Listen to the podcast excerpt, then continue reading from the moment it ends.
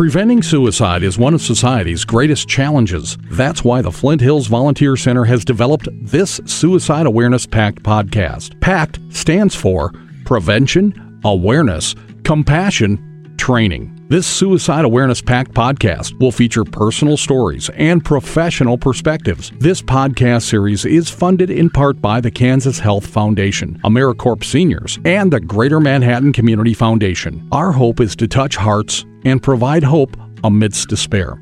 Please follow us wherever you get your podcasts and share them with those you know that are seeking help and hope. Our website and contact information is included in the show notes.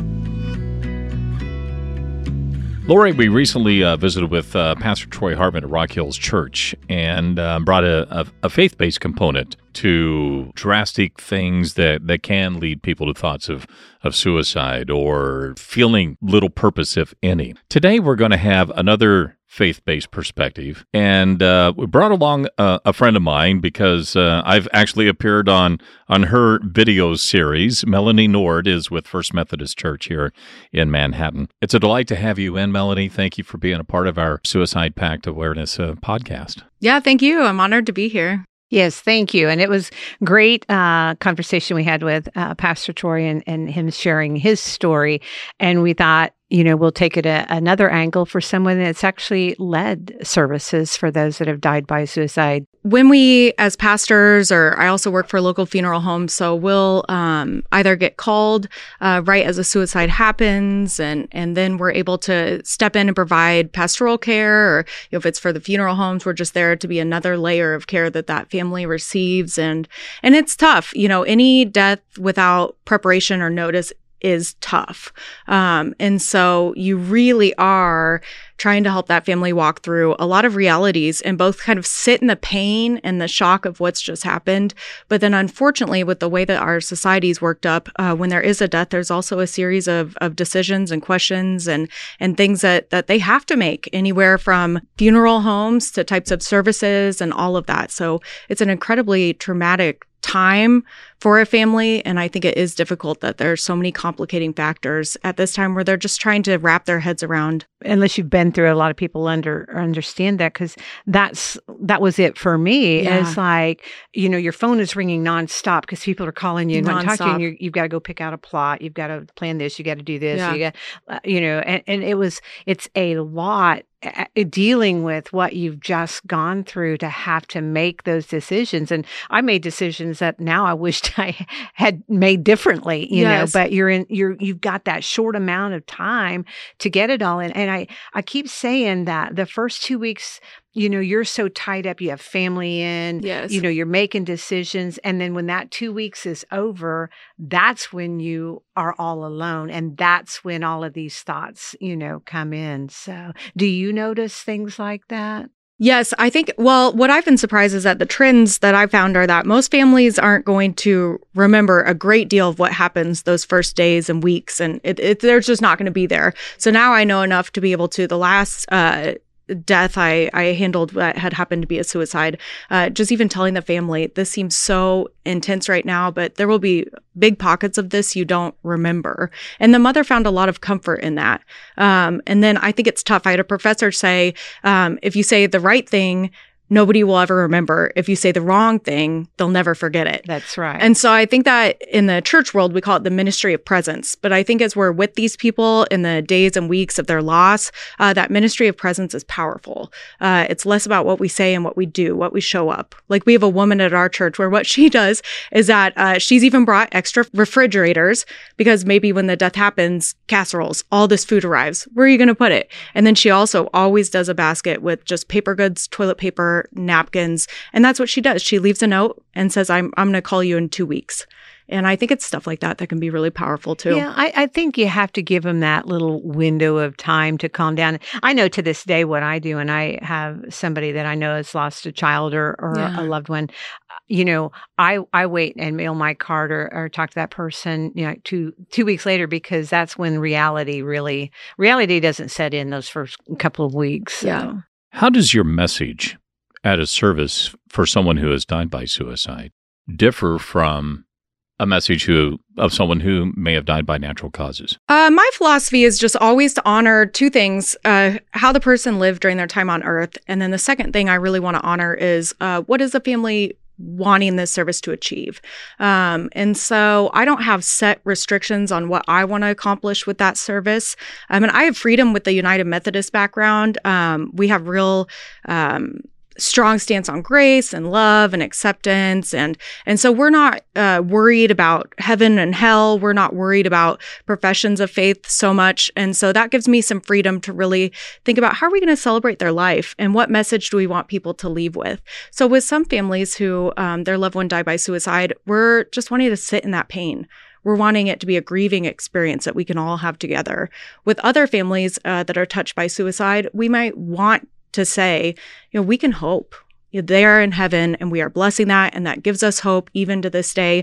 There's even one family um, that I thought it was really brave and powerful of them. They wanted to really talk about um, if anybody in that space was feeling themselves like they had depressive or suicidal thoughts, that it gets better, that this family wanted to offer themselves. Reach out to us. We want to be there. If you ever feel like that, call us. Um, and even each family member stood up and said that during the service. So that was a unique one. Um, and I, I was just surprised by their how courageous they were with being able to say that so soon after. So I think it's really a good um, officiant will um, honor that person and really work with the family yeah, that that reminds me. Uh, we are part of the Yellow Ribbon Suicide Prevention Program, uh, and one of two here in Kansas, Dodge City is is the other one, and that's what the founders, Dale and Dar Emme, had said too. Uh, when their son died, um, he had a yellow Mustang, and and the the, the students, his his his high school friends, uh, made yellow ribbons and was handing these out with a card. Call if you need help and, and gave that wonderful. number and uh, immediately someone reached out so it's just give that's what we're trying to do is give that that's those wonderful. numbers out give this we're here to help you know yeah. and, and they're like their message is it's okay to ask for help and that's one thing we're trying to avoid is the stigmatism yes. of that and it's okay to reach out reach out to your pastor reach out to someone who's been through it what advice do you give to families who are grieving and potentially a very sudden passing of their loved one. We have wonderful grief support groups in town, but a lot of times you won't feel ready for those the first handful of months, if not year. I think the main thing is really for them thinking about who is their support system, leaning on that. Uh, sometimes if the family is just trying to survive day by day, it's reaching out to their friends, reaching out if they are in the church, the Sunday schools, reaching out. I mean, even the funeral directors, I feel like in our Manhattan area, go above and beyond. They notice, um, they see, they help us as pastors respond, and they're really skilled about being able to provide that aftercare. A lot of them do the blue Christmas services and whatnot. So um, I think it's really helping them. And especially with the size of the congregation I have, you know, we're more of the first responders, firefighter um, efforts, and then we have to leave and put out the next fire. So that's something that keeps me up at night because just by the uh, volume of people, it's difficult to provide that. Uh, so we have skilled volunteers that will take over and check in with the people. And I think it's just okay to be open with your friends. They're going to want you to rush through your grief, but it's okay. As you and I have talked about, Dave, it's okay to do what you need to do in the interim time to get by and then to say, ah, today's a bad day. I think one of the things that, that I stress to people who, and I visit with a lot of people who have, you know, lost loved ones, and yeah. and I and I feel that that's you know very therapeutic and empowering for me. But one of the things that I like to remind everybody when I talk to them it's just like you know take a look around at the the people that are assembled there at that service. Yes. Go through the guest book when there's a receiving line. Remember who these people are. Many of them will say, "What can I do to help?" Yes. And it's okay to let them help. And this is one of the things I think a lot of people, it's just like it may be a stubbornness. Yeah. It may just not be, uh, okay, I don't want to deal with other people right now.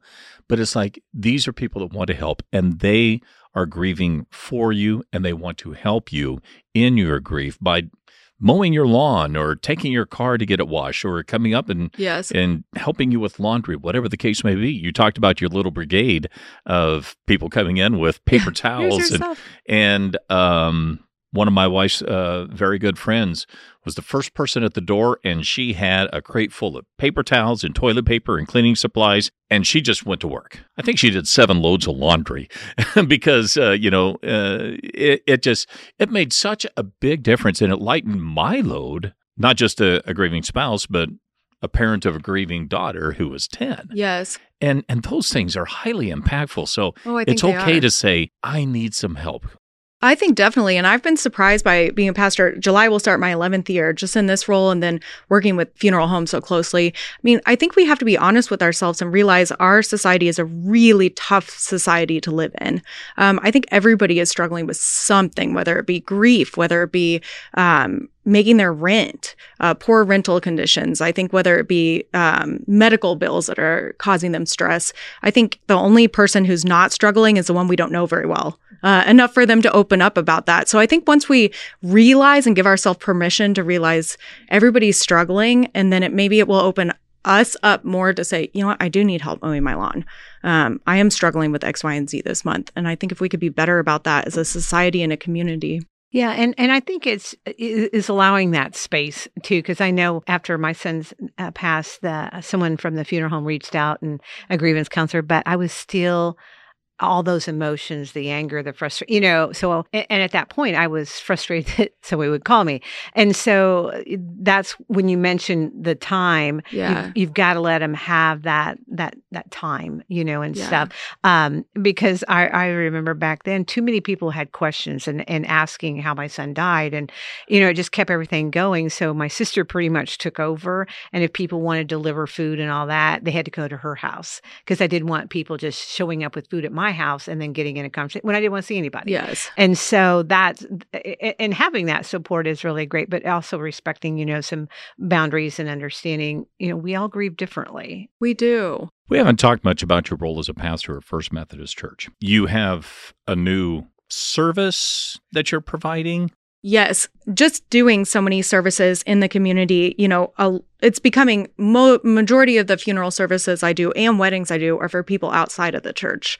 And we're one of the larger churches in Manhattan. Uh, another trend I was seeing is that I was starting to get frustrated coming in too late to these death situations or suicide situations. And I felt, I really felt called to have a more of a role in the prevention of some of this. Why are people feeling like there's no hope for them? And I started to really think about uh, the Christian message that I hear so often. And it was starting to feel like God's love was a little bit conditional. You know, oh, God loves you and gives God's grace if you do X, Y, and Z. And so kind of thought, oh, maybe we we have a hand in people feeling a little boxed in or like there's a lack of freedom or, or ability for them to thrive. So I've started this next generation movement. We are trying to create a worship service that's truly open to all. Uh, we have a statement of non discrimination and inclusivity uh, that we have right there on our website. So some people might not feel, is this church going to be a safe place for me? Some people have, we're seeing this huge trend of religious trauma. I'm working on a book right now called The Trauma That We Taught. And it's looking at in the 90s, especially in the, with uh, Nancy Reagan, she did a lot of really incredible things. And she channeled churches like no politician had ever before. And so we see a lot of trends um, as far as a mainline Christian movement, mainline church movement at that time. And I think it was unstudied. Uh, we didn't know a lot about it. And really, we're seeing people like myself. I would would divulge. I feel like I have religious trauma that I've had to recover from, and we're seeing this play a really huge role in mental health. Um, as far as even seeing some suicides attached to this, uh, which I just think, ugh, to think that ever anything that the church or, or my ministry would ever do that would make people feel that much like they don't have hope. So the next generation movement was born out of that.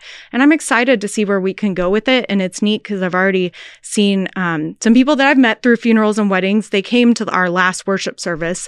I'm just trying to, uh, rather than make the young people of today adapt to the church, I'm trying to adapt church to what I'm learning about the young people today and my peers. You also have a video series that you've started, and Yeah. I'm proud to have been one of those. It was Yeah. interviewed uh, what seemed like a really, really long time ago, and It and. Uh, uh, we had quite a conversation. But tell us about uh, Slow Spirit Sanctuary. Yeah, then I have the Slow Spirit Sanctuary, which is a, a kind of a spirituality page. So I think that there are ways that maybe mainline Christianity or a church is just not going to reach certain people. And so I thought I have to find a way to reach people who need spiritual care, who need soul care, who are interested in uh, growing closer to that loving energy that connects us all, growing closer to a creator or creation and nature um, in a different vehicle. So, especially during COVID, I created this social media platform and we have book studies and we have people from a variety of states participate. We have video series that address um,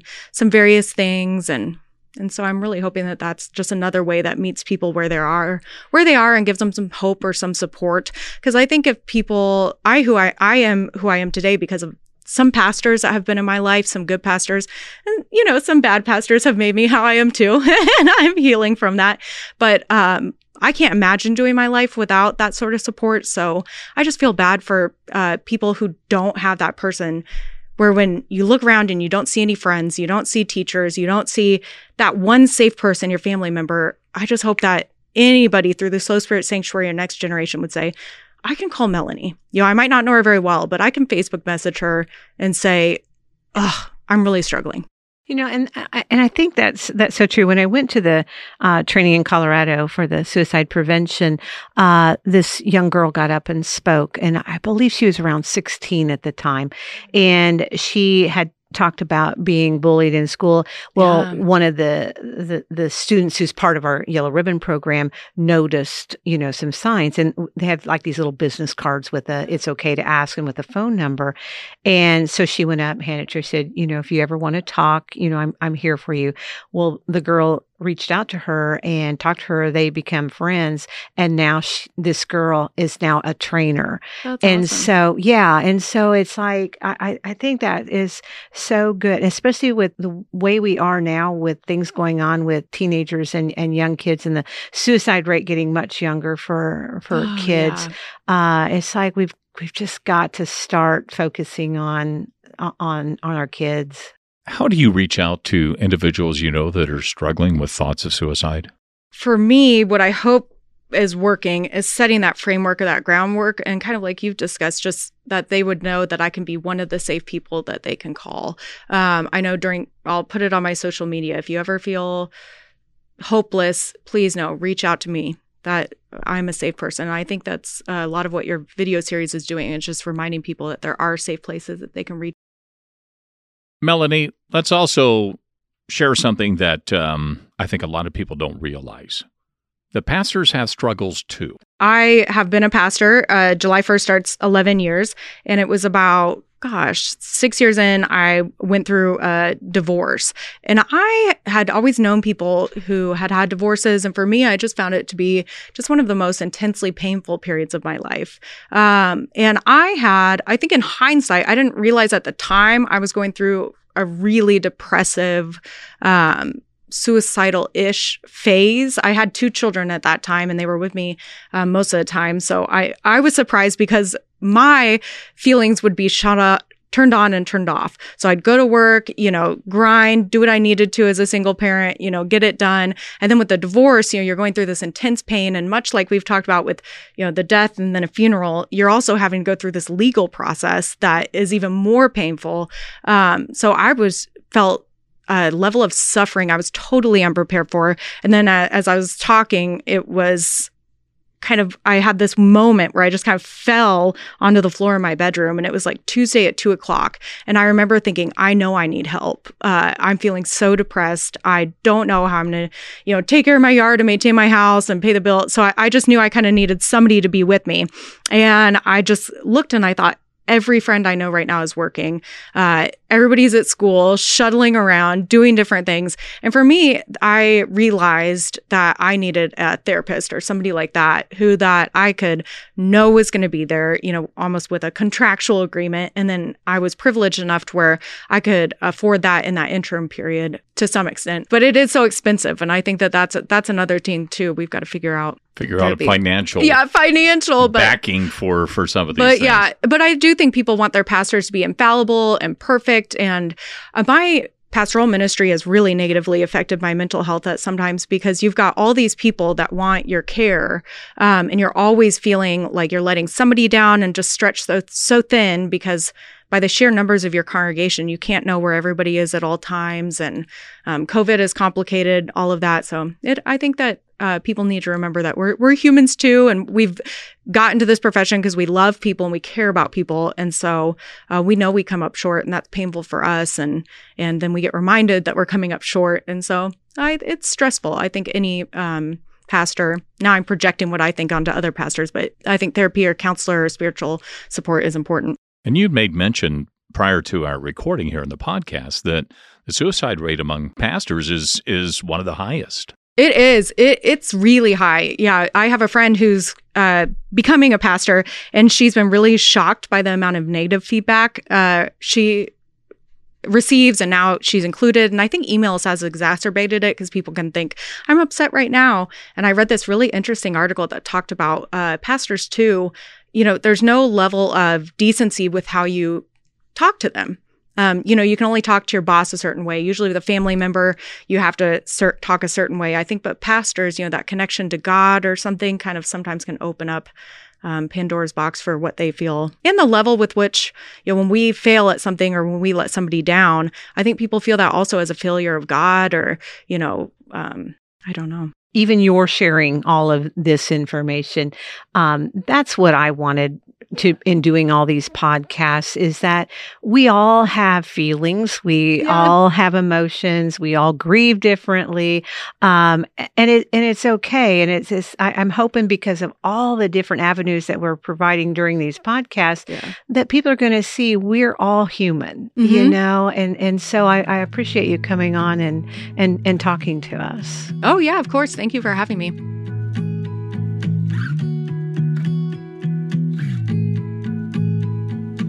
We hope you or someone you love can benefit from this series. If you need help, reach out to the many resources available. Many are listed in our show notes. The Flint Hills Volunteer Center Suicide Awareness Pact podcast series is funded in part by the Kansas Health Foundation, AmeriCorps Seniors, and the Greater Manhattan Community Foundation. Follow us wherever you get your podcasts and share them with those you know that are seeking help and hope.